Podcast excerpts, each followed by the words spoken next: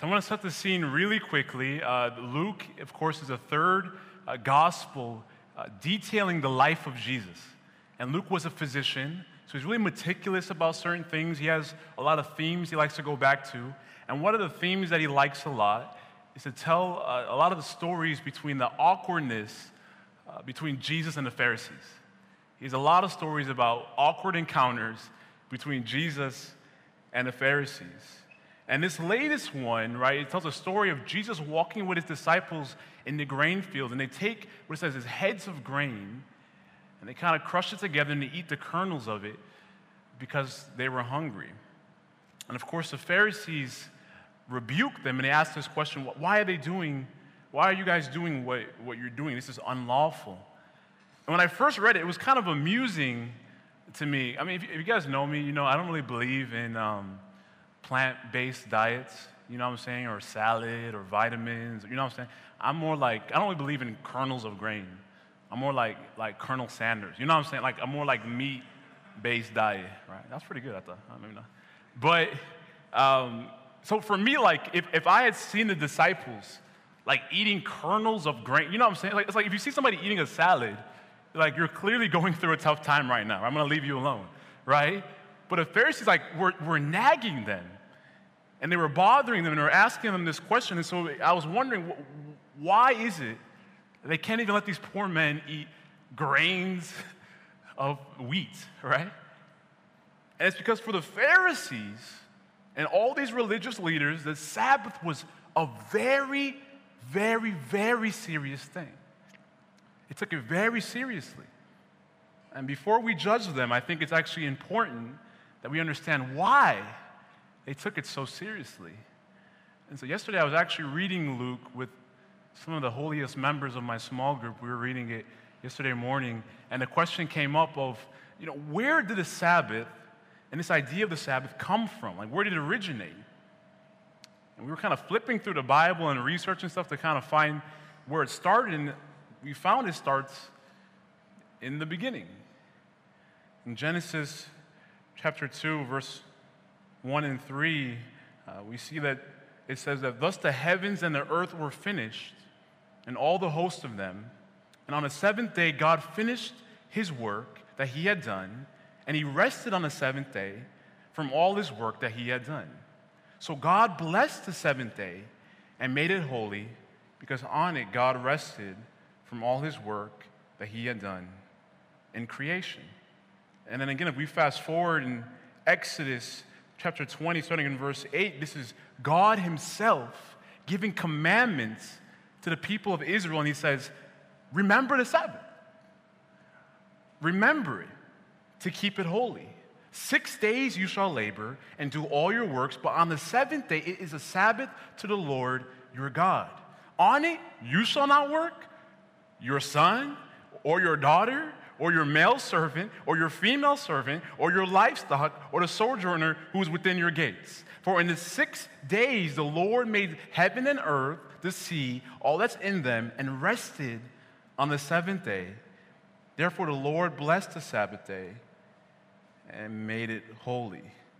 So before we judge the Pharisees about like kind of how snooty they are, we have to recognize, I'll give you some advice. If you hear a voice from heaven like they did, that's telling you, like sounds like thunder, and it's telling you to do something, you should probably do it, right? And, and that's literally what happened. God spoke and said, Observe the Sabbath. And He took it seriously. So they took it very seriously. So, in some sense, they are justified when they ask Christ and His disciples, why are you doing what is unlawful? What is unlawful? And so, based on this command, we see that God, um, based on this command that God gives them, they themselves create very strict rules and regulations. They had a law regarding the Sabbath.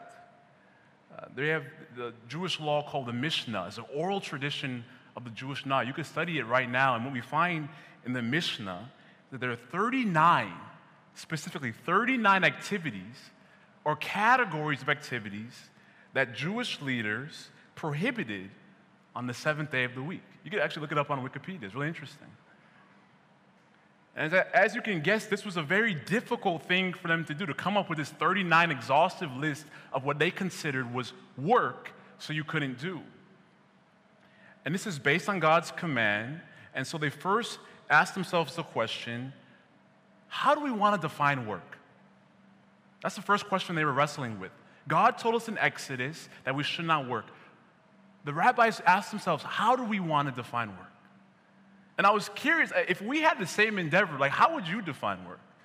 Right? How, how would you define that word? When you think of the Sabbath, when you kind of, you know, figure out like what that means to you and you say, you know, I shouldn't be working, how do you define work? I think what you see is it will actually reveal a lot about how you treat Sabbath.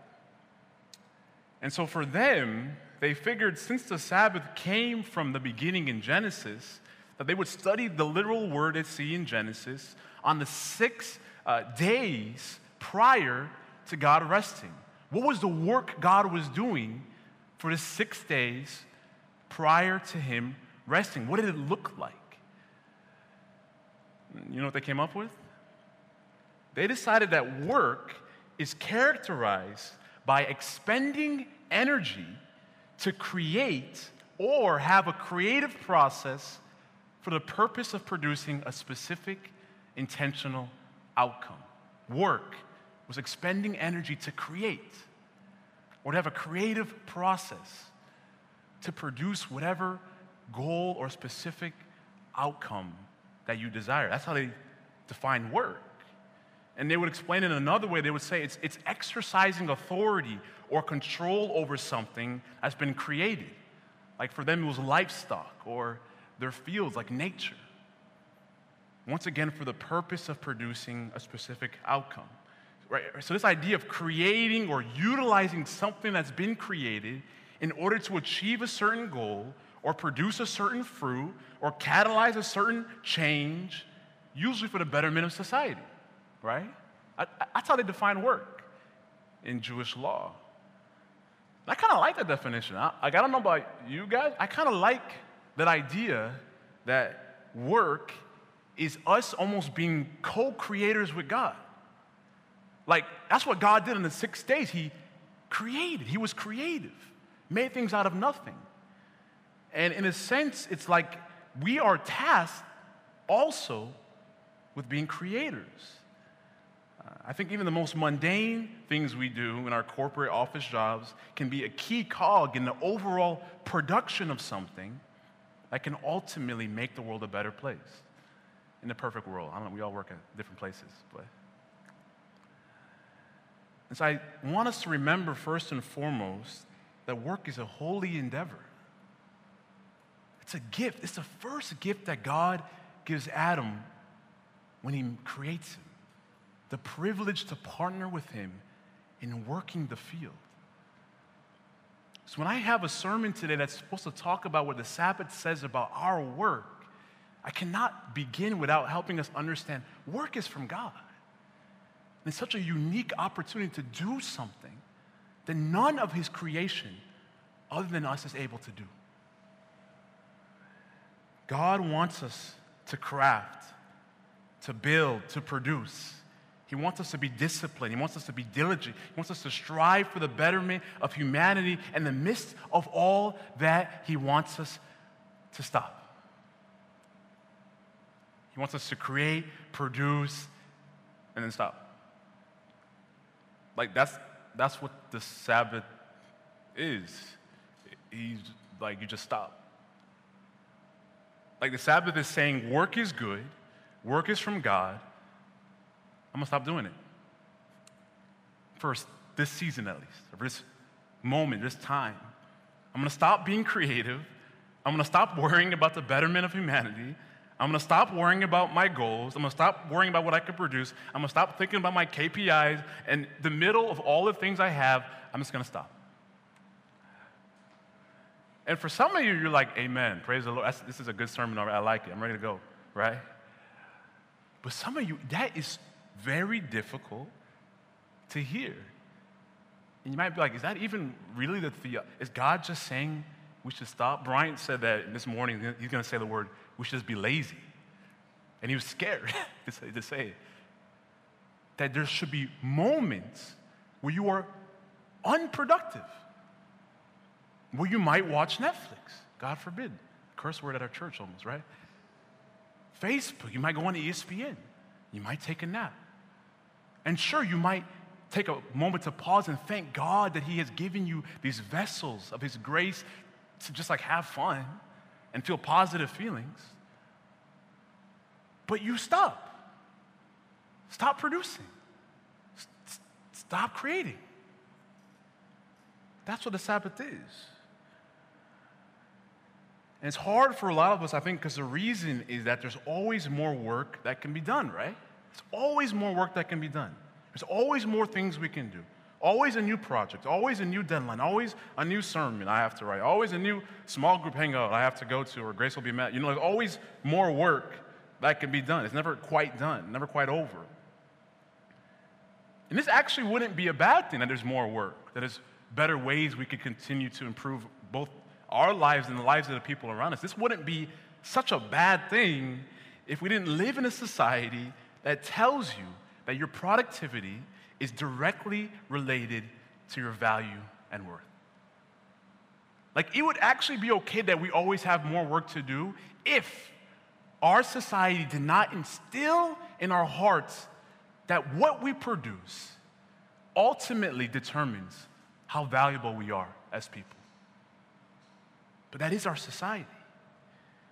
We've, I don't think we've ever been in a culture in history that has idolized more efficiency and output as much as the one we are in right now.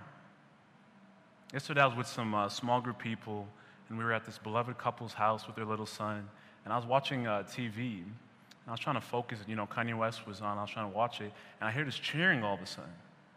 And so I look, and they have their little son, their baby, he's like on his uh, belly, on this like carpet, and the two parents and Steve are watching this baby and just like cheering. And so naturally, I mean, this baby's doing an amazing thing. He must be doing an amazing thing. And so I look to see what this child is doing, and he's just like lifting his head up like this.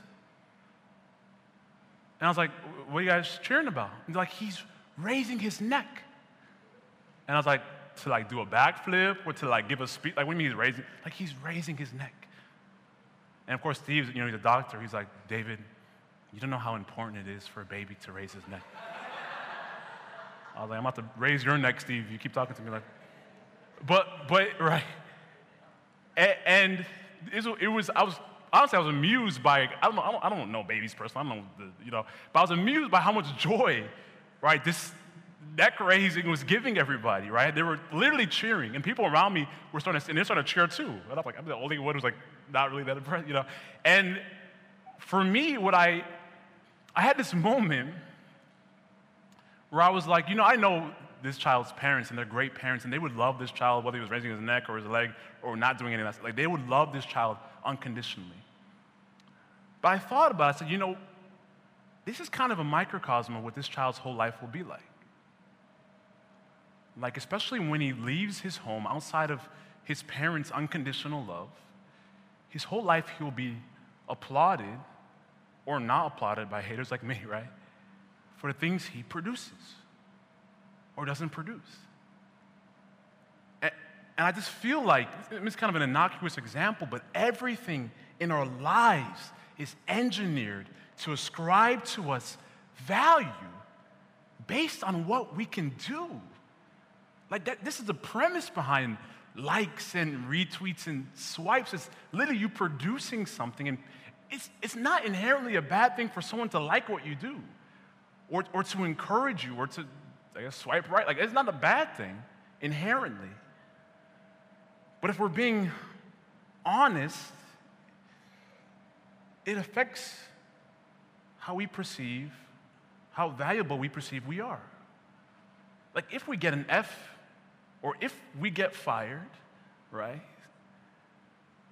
It reflects how valuable we think we are.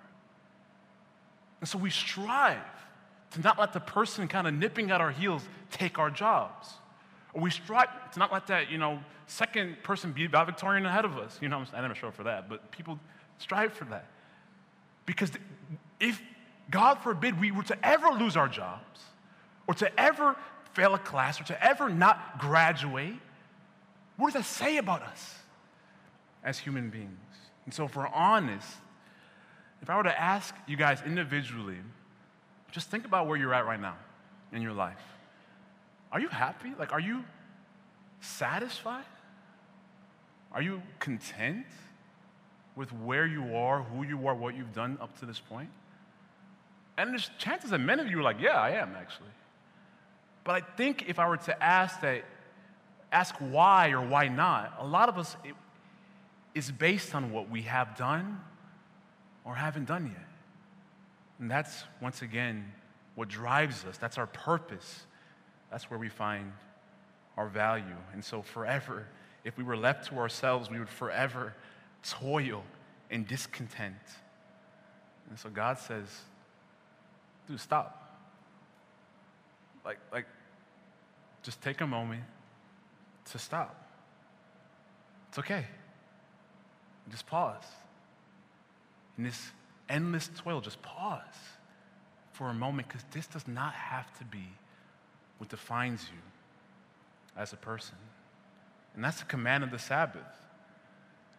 I think it's important for us, like I said, like I started with, to understand that the command originally came from God. It's a good command. But it's equally integral to realize that the expression of that command was left to fallen human beings, or in this case, fallen men, right? The worst half of human beings, right? And in an effort to obey God's word, the Pharisees banned 39 categories of activities that they thought were work, too much work, too creative, exercised too much authority over nature. For example, picking heads of grain. I think they knew to a degree, like I'm saying, I think they knew a little bit that, that you know, you have to stop from work uh, because if you don't, then it'll become your idol and your identity. But, but I think, like many of us, they fail to realize that simply stopping from work is not enough to break our tendency to depend on it as our ultimate source of purpose and identity. Something else has to happen to make our time off, our days off, actually rest. It's not, it's not enough just to not work. Something has to replace that as our ultimate identity. So, what we see in Luke 6 is the answer to their question that Christ gives the Pharisees, reveals that their very expression of God's law was causing them to be blind to what the ultimate purpose of the law was to begin with. I want to go back to uh, verse 3 and see the words of Jesus. He says, Have you never read what David did when all his companions were hungry? Uh, I think scholars know that this story is about to tell is a reliable story because when they look at modern society and they look at modern Davids, they recognize there's a disproportionate amount of hunger that Davids feel from the rest of society. Does that make sense? I thought it was funny. That, that wasn't funny? I thought it was kind of funny. Fine, whatever. David was hungry, right? That's the point of chapter, verse 3, okay? And he enters the house of God, and taking the consecrated bread, he ate what is lawful only for the priests to eat. And he also gave some to his companions. Jesus starts by saying, Have you not read? How rude. Like he's talking to the Pharisees who probably memorized this passage. And he has the audacity to say to them, Have you not read? And so he's saying that although you've heard it, like you ain't hearing it, you're missing the point. He, he picks a story about David, and he doesn't even specify if the story happens on the Sabbath. He just says David did something that was technically unlawful. Why? Because just like the disciples of Jesus, he was hungry and wanting to be satisfied. So I think part of what Jesus is saying that the purpose of the law to begin with like the reason God gave us the law is ultimately so we would be satisfied. We would find joy, we would find hope, we would find peace and satisfaction. Like, like God's word and commands are not given with contempt to shackle us, but are given with joy. God has a smile on his face when he gives us his commands because he imagines what it will be like for us if we actually obey them. He imagines the joy we would experience if we trusted him. And so the Pharisees are preoccupied with the command that they see in the beginning of Genesis 2, that they miss the heart behind the command given to them at the end of Genesis 1. What does it say in verse 31? God, after six days, God saw everything he did, everything he had made, and behold, it was very good. There was evening, there was morning, on the six days, after six days of marvelous creation and creativity, after six days of endless work, good work, God steps back and he looks and he says, Yeah, that's good. That's good. What we see uh, through this um, is that God was satisfied with his work. I, I love, I mean, if you think about Genesis was written by Moses, right? And Moses was not there in creation. So how does Moses know the story? God himself had to tell Moses the story. God is narrating what he did. He said, I'm telling you, Moses, I did good work for six days. And you think God ran out of creative ideas? Like, if we can make mythical creatures like, you know, like Pikachu and stuff, like, you think God can't make Detective Pikachu on his own? Like God's work was not done. He could have done more work, but he stepped back at a point and said, I'm satisfied. I'm content. I don't have to keep going. I love, I can imagine like God explaining this to Moses and Moses' mind like not being able to grasp and God being like, you don't understand. When I was there, I did work. More work could have been done but I was satisfied with what had been done. And so I think um, that Jesus wanted to make it clear uh, whenever we are hungry, like David, like his disciples, whenever we're discontent, whenever we're unfulfilled, whenever we are weary and heavy laden, the Lord desires for us to feel what he felt that day in creation satisfaction and He wants to give us rest. And the ultimate purpose of the Sabbath, like we've been kind of trying to do today and show you, it, it, is not simply that you stop working, but it's that you find actual peace and rest in your non work. I've taken days off, they're not always restful. Because I'm still thinking, like Chris said so well, you're still thinking, there's still an inner dialogue about all the things you have to do. And you're convinced that if you do not do those things, will you truly be accepted? Will you truly be valued? Will you still have your job? Will you be liked? And the Sabbath is trying to tell you something that God ultimately wants you to be satisfied what's been done. For you to have a peace that surpasses what you could even understand. Like, I know this is a tough sermon series. I know Sabbath isn't something we do well, right? And so it's tough because there's times where it's like, this becomes another burden to you, another Christian practice you have to do. So I, I want to say, like, if you listen to James' sermon, you listen to my sermon, and you leave here burdened, we have failed you guys.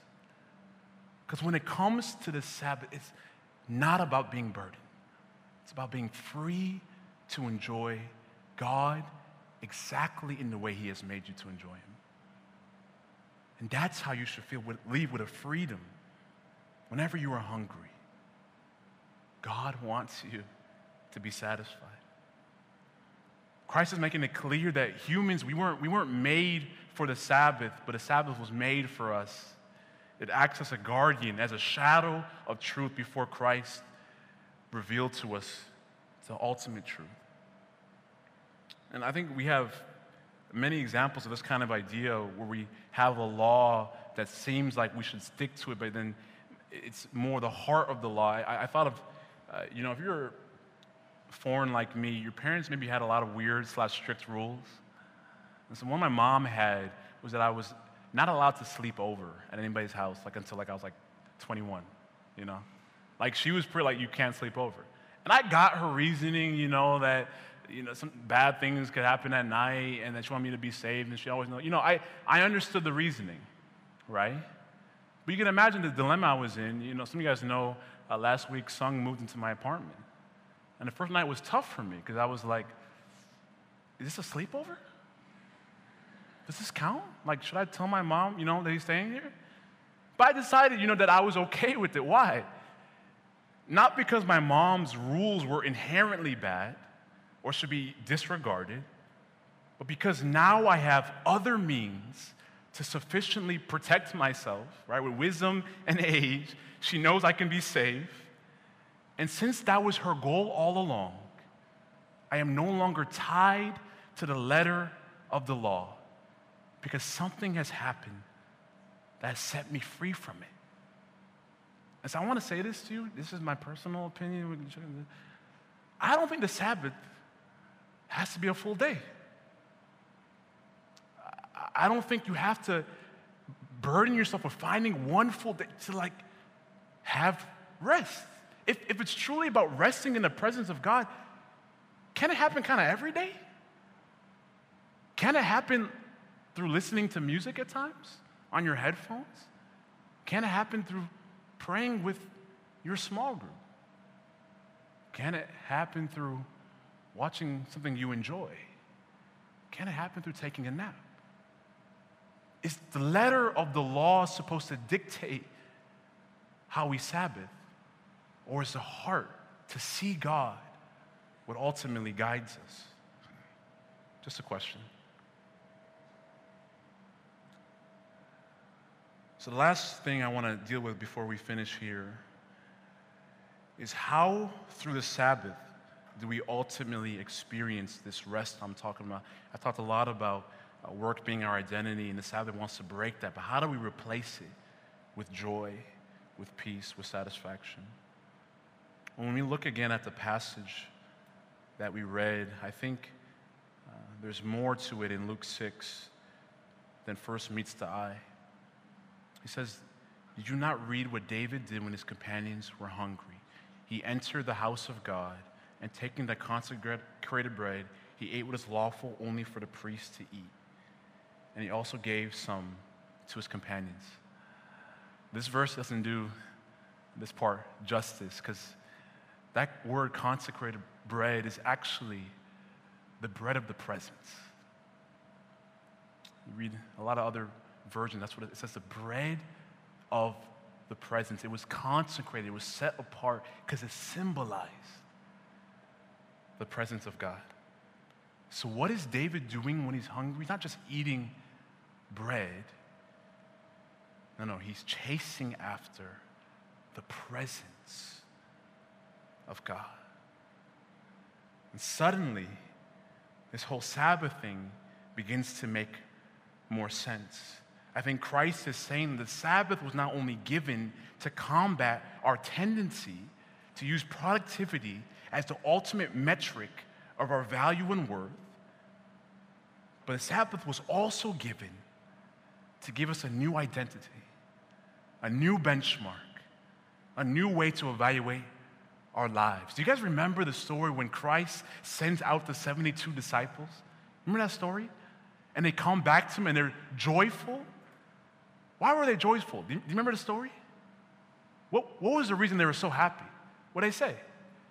Even the demons, right? That's what they said. Even the demons, man, were listening to us. We were casting out demons, right? I can imagine they had done miracles. So they were hyped at this. And what does Christ say to them? He's like, Yeah, you know, I, I saw Satan fall down from heaven, right? Like, that's, that's nothing. I've given you all the power and authority. And then he rebukes them, doesn't he? He says, But don't be joyful about what you've produced. don't be joyful about the work you've done. Isn't this crazy? If, if I stand, stood up here and started, right, like doing miracles, you'd be pretty happy, right? I'd be pretty happy too. Like it'd be crazy. And yet God's saying that's not why you should be content. That's not where your satisfaction, even the greatest works will fall short. Where should you find your joy? Why did he say we should rejoice? Because her name is written in the book of heaven. That's what he says. Don't rejoice because of these works. Rejoice because your name is written in the book of heaven. Christ is saying, those who hunger and thirst, those who labor and are weary, uh, those who are tired,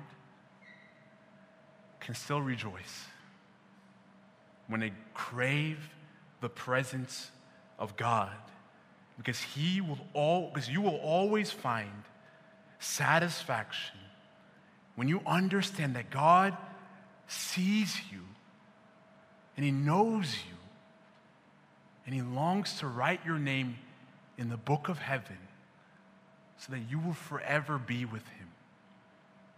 That can be your new identity. That li- literally, as you sit here, God desires for you to be in His presence. So even when all your work passes away, you'll have something to hope for. That's the new identity that Christ wants to give us through the Sabbath. Like I said, I was talking to Brian a lot this week about this sermon, and one thing he said I really liked, he said, Man, if you think about the Genesis passage again, eh, the first six days, God creates all these things, including humankind. It's like, you know what I imagine God was doing on that seventh day? So I imagine he was just walking with Adam and Eve. And I loved that. That God on his Sabbath, he was just walking with Adam and Eve. That's my hope for you guys. That's my hope for you guys. That for you, that's what your Sabbath wouldn't be. It wouldn't be complicated. It wouldn't be all this pressure. It would be, I just want to walk with God and know that He desires to walk with me. David understood this. That's why he went for the presence of God.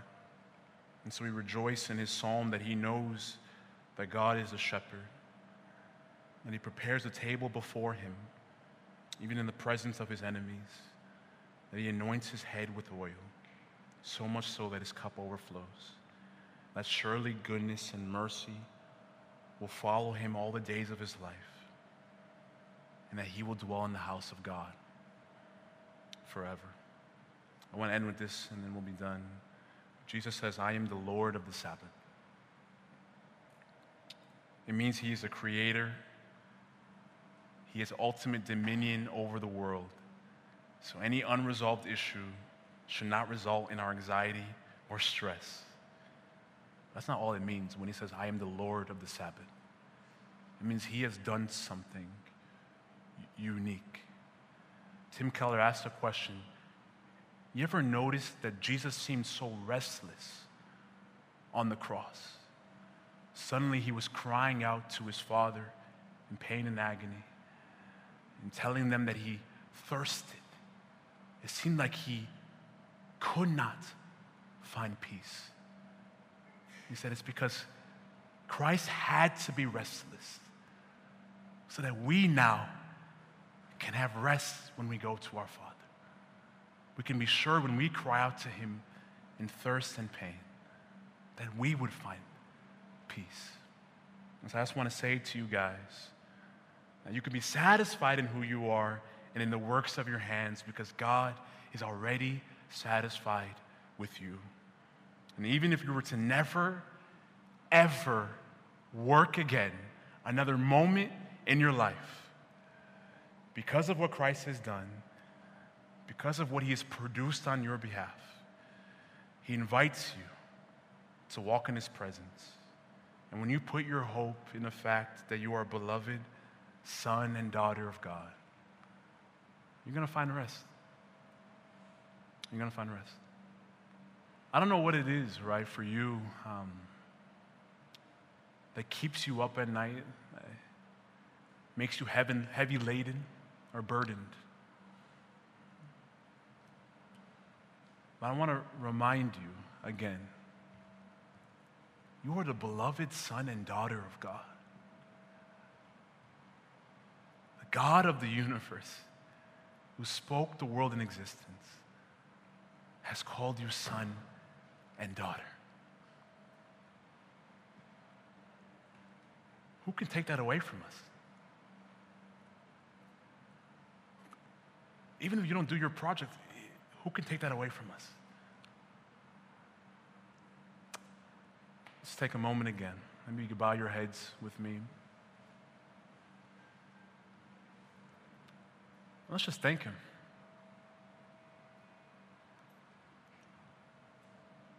Let's just thank God. We're here to celebrate and be joyful for what Christ has done for us. Let's just thank our Father. God would be restless so we could find rest.